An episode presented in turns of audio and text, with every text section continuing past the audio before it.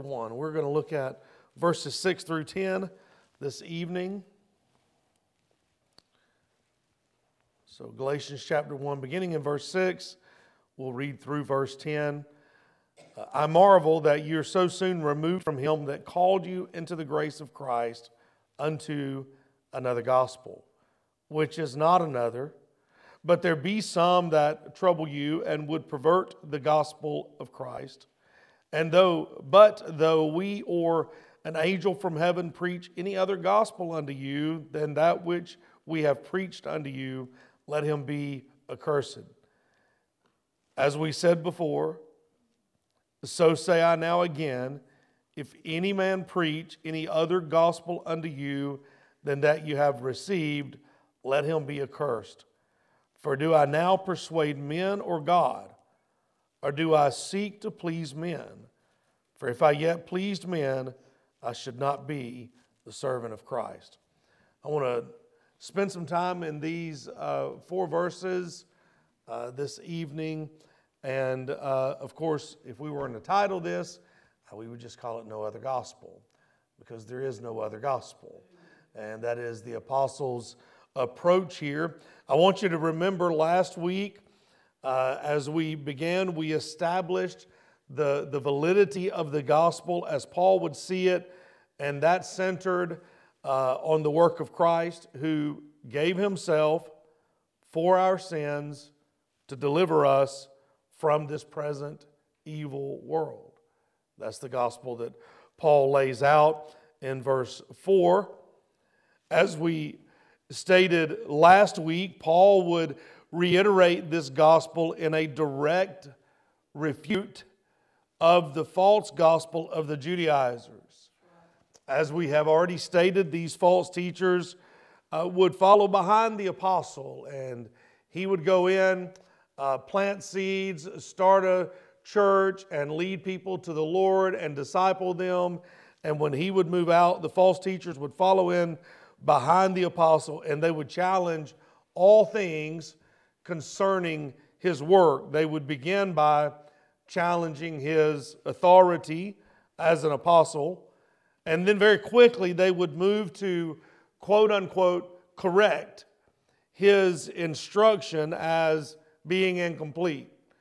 They would not necessarily disagree with the gospel that he presented, they would just say it wasn't complete. There, were, there was more to it, and they would agree that Christ was the Messiah, that his work on the cross provided salvation for the lost and redemption for the sinner, but the caveat was only the Jewish lost, or only the Jewish sinner, or the Gentile who had ceremonially, ceremonially and ritualistically become a Jew and who could maintain the teachings of the law.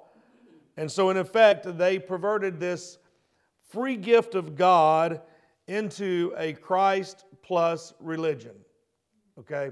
And it's probably the first Christ plus religion, but there's a number of them today. And so we, we understand context for where we are coming into verse 6. And in verse 6, what we notice is the, the apostle's astonishment. Uh, he, he says uh, there in verse 6, I marvel that you're so soon removed. Uh, depending on uh, what version of the scripture you read. You may, you may read uh, shocked, surprised, astonished. Uh, the idea is that uh, the Apostle Paul is, is quite literally shocked that they would so soon turn from a free gift and enlist themselves in the yoke of bondage. And that's literally what they did. When we think about the Apostle Paul, and we think about the background of the Apostle Paul, uh, you're talking about an individual who perfectly knows the requirements of the law.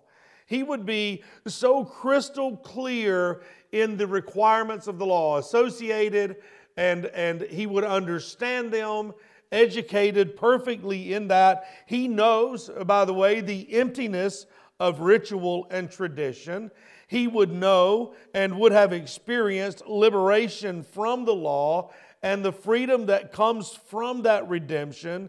He, he would have experienced that indwelling Holy Spirit of God guiding and directing the believer.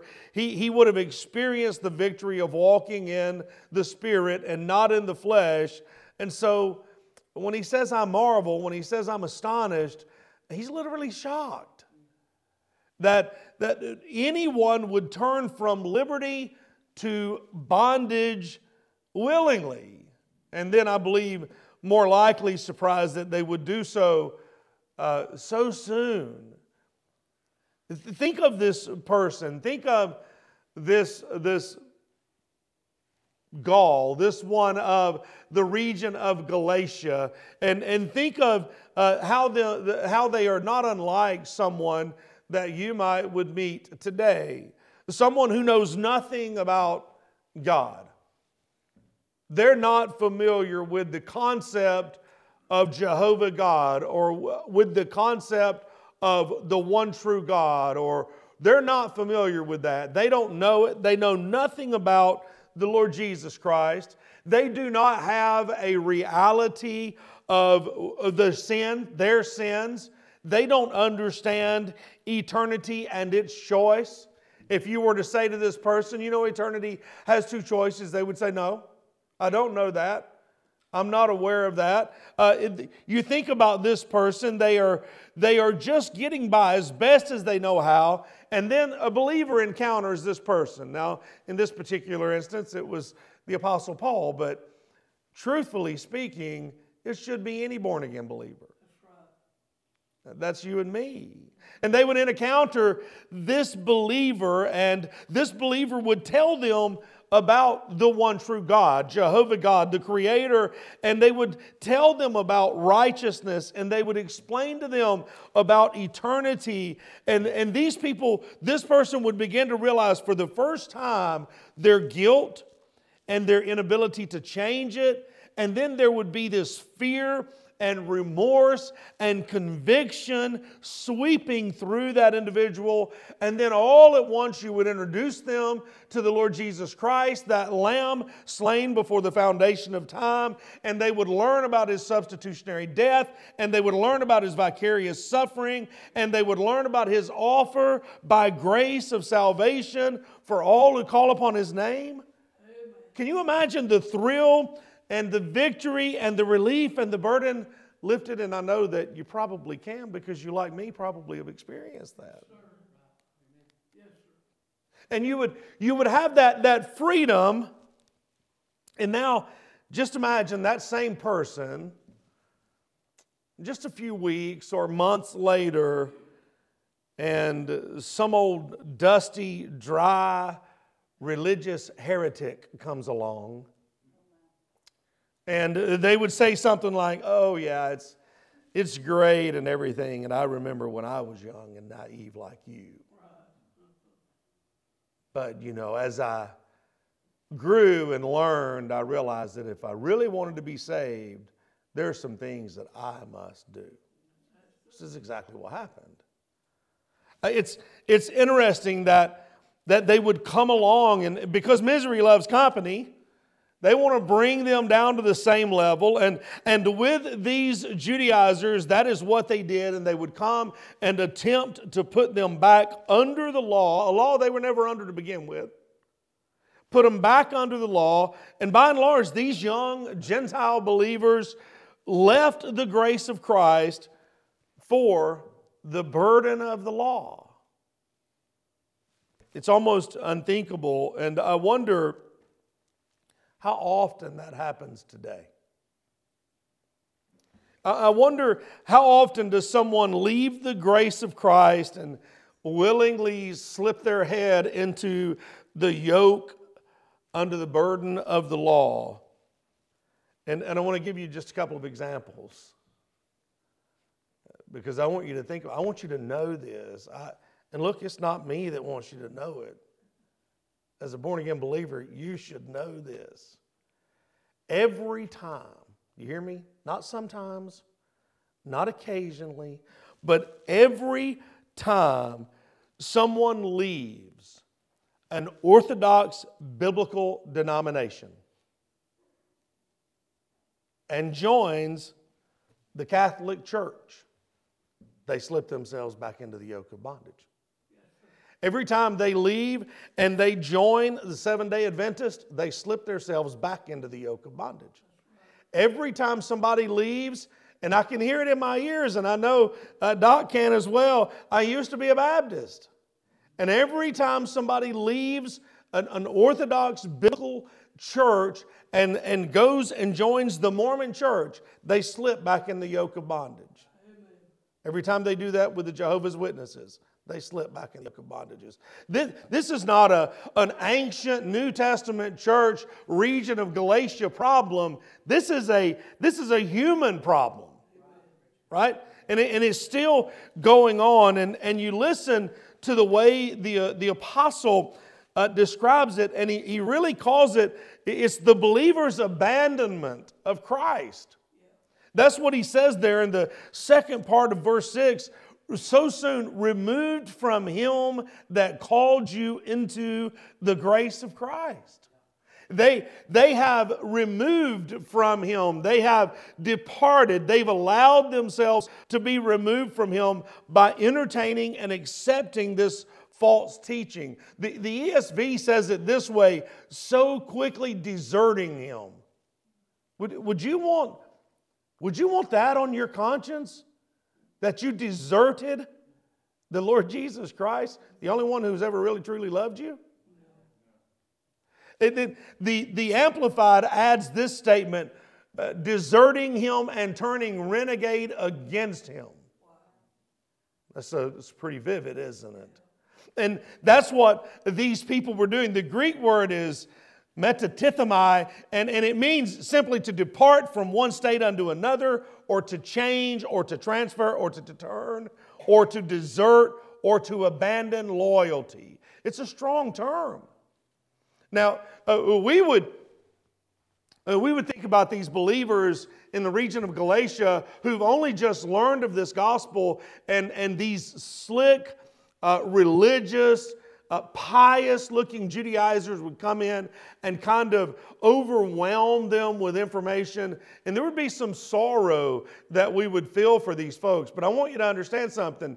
Uh, these people were, if they were indeed born again, they were indwelt by the Holy Spirit of God. There would have been illumination. There would have been opportunities for them to say, No, I'm not going to leave the gospel I was taught. But there was this, this draw.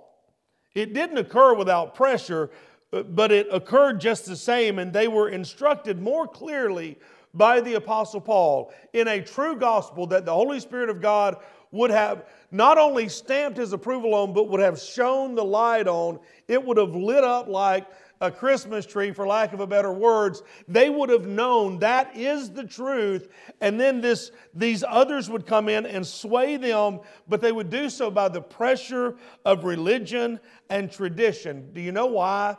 It's because religion and tradition and formalism appeal to the nature of mankind because it makes you feel like you can help yourself.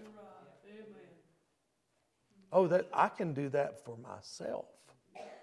I just got to pull myself up. Right? And, and so they would, they would buy into that.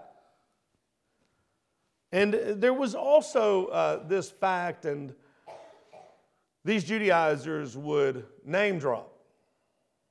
Uh, so they wouldn't just blow into town and uh, say, Hey, I know you don't know me, but they would say, uh, Do you know who James is? John, Peter? Do you know those guys? Yeah, they're friends of ours. Those guys, those are real apostles. They were handpicked by the Lord Jesus, and we have been hand taught by them, and we're here because of them. And so these people would they would be swayed by this idea of association and relationship, men pleasers. And it would just feed the flesh. And they would say, Yeah, we can do more. And uh, we begin to see the depravity. Who specifically did they abandon? Did, or did they abandon the Apostle Paul? Well, no. Paul would say uh, in a different application, uh, look, I'm glad I didn't baptize any of you. You're not of me. You're, you're not of one of us. You, so who did they turn on? Well, the scripture states they turned on the one who called them. They turned on Christ. They turned on the literal uh, Christ, the one who finished the work, and then they turned unto another gospel, which we're going to be informed is not a gospel at all, but what it is is a works based gospel. And we begin to see the depravity of that turn. It's nothing short of uh, an attack upon the gospel because if you turn from one thing to the other, uh, you're turning on that thing you turned from. And so we would see that in verses, the latter part of verse 6 and 7, the attack on the gospel. Look, he says in the latter part of verse 6, unto another gospel, which is not another, but there be some that trouble you and would pervert the gospel of Christ. And so immediately we see the completion of the thought that they've turned from Christ unto another gospel. Therein is the attack. That's the attack upon the gospel. The attack may be perpetrated by a false teacher, but it's furthered by wavering disciples. See, that may be where you and I would get our lesson tonight. We likely are not a false teacher but we might have uh, we might have the tendency, the propensity to be a wavering disciple if we're not prayed up and studied up, right? We're learning, we're growing. That's a responsibility we have.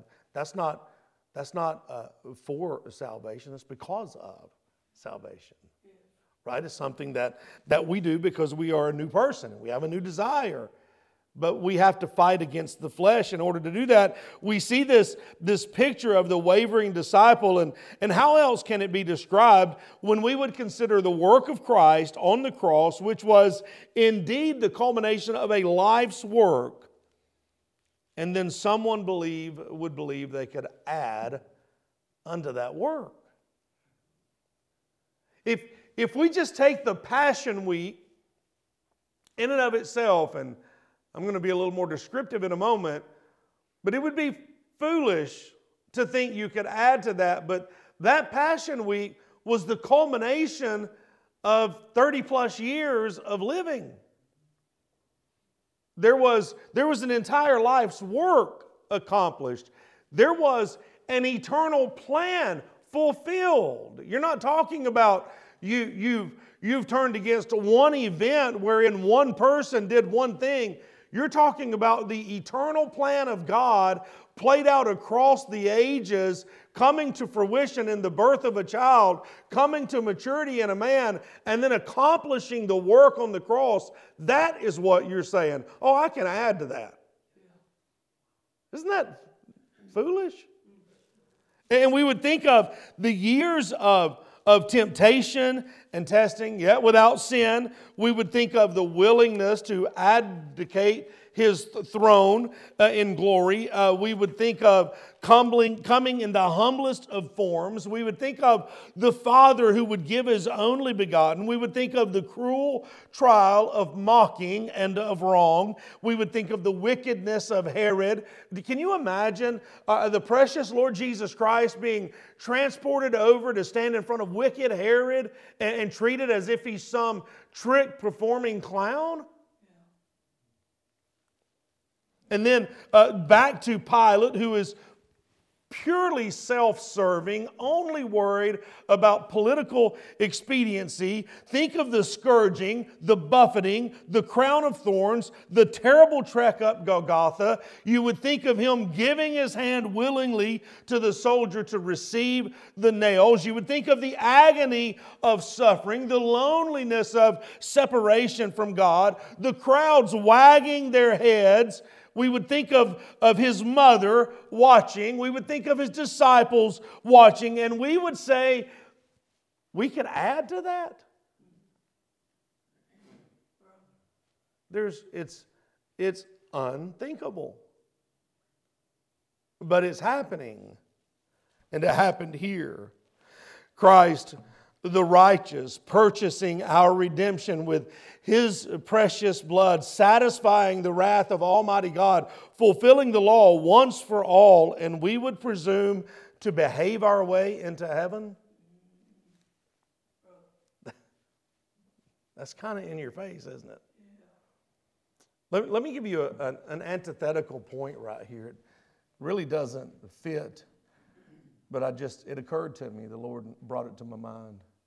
Think of everything I just said about all that the Lord Jesus Christ and God the Father accomplished for us. And as, as uh, unbelievable as it would be to think that someone would believe they could behave their way into heaven, what about those who accept that free gift of Christ and think they don't have to behave any way at all? To me, that's almost as insulting that uh, Christ, uh, the, the righteous Son of God, would endure all of that agony so, agony so that I could continue to live my life any way I want to live and still inherit heaven? I don't, I don't that's, uh, again, antithetical to what we're talking about, but just as rash. And the very attack, uh, the very thought of either of those is an attack on the gospel of Christ.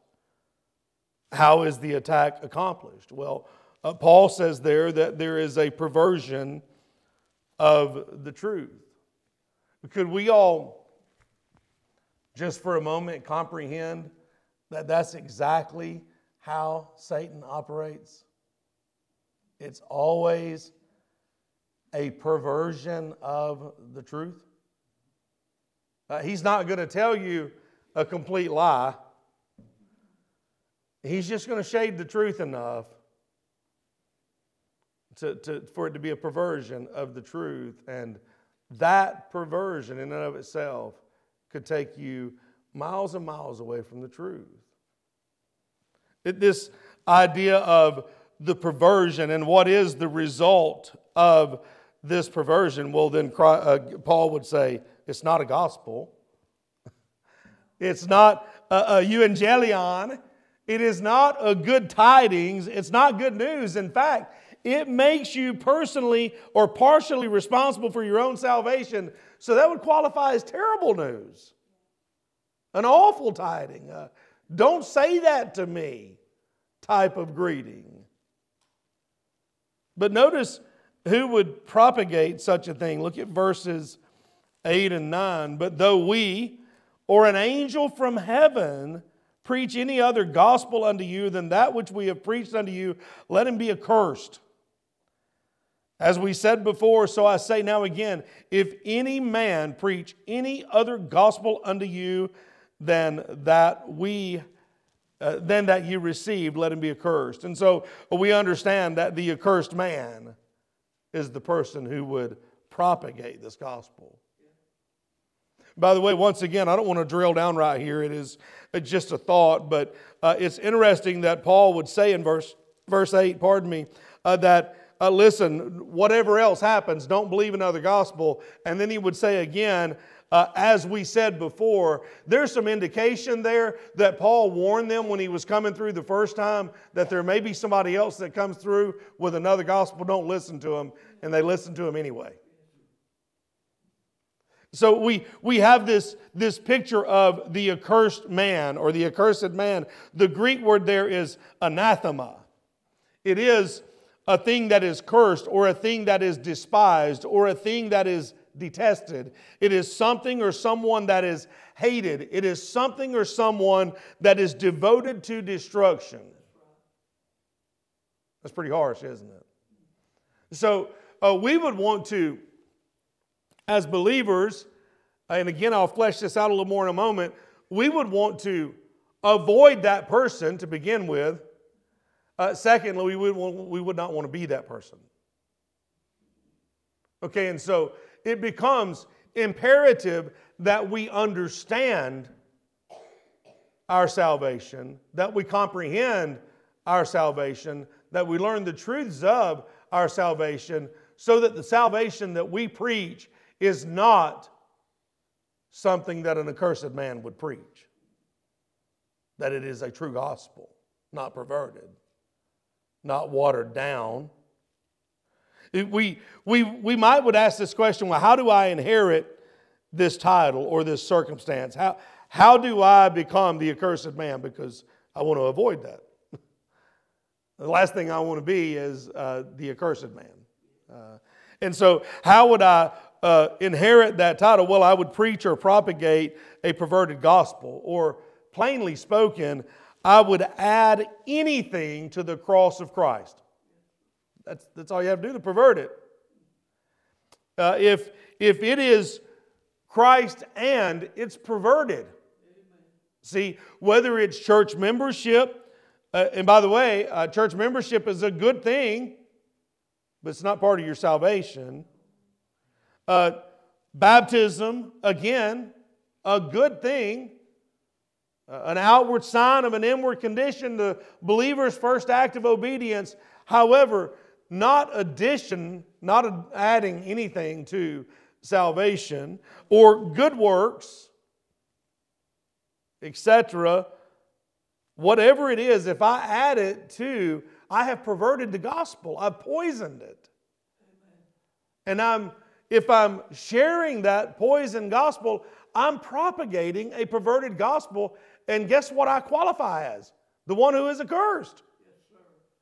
And so I would want to know that uh, salvation is by Christ alone, by faith alone, in Christ alone, and that's the gospel, and that's the gospel that I would present, and there would not be any addition to the gospel.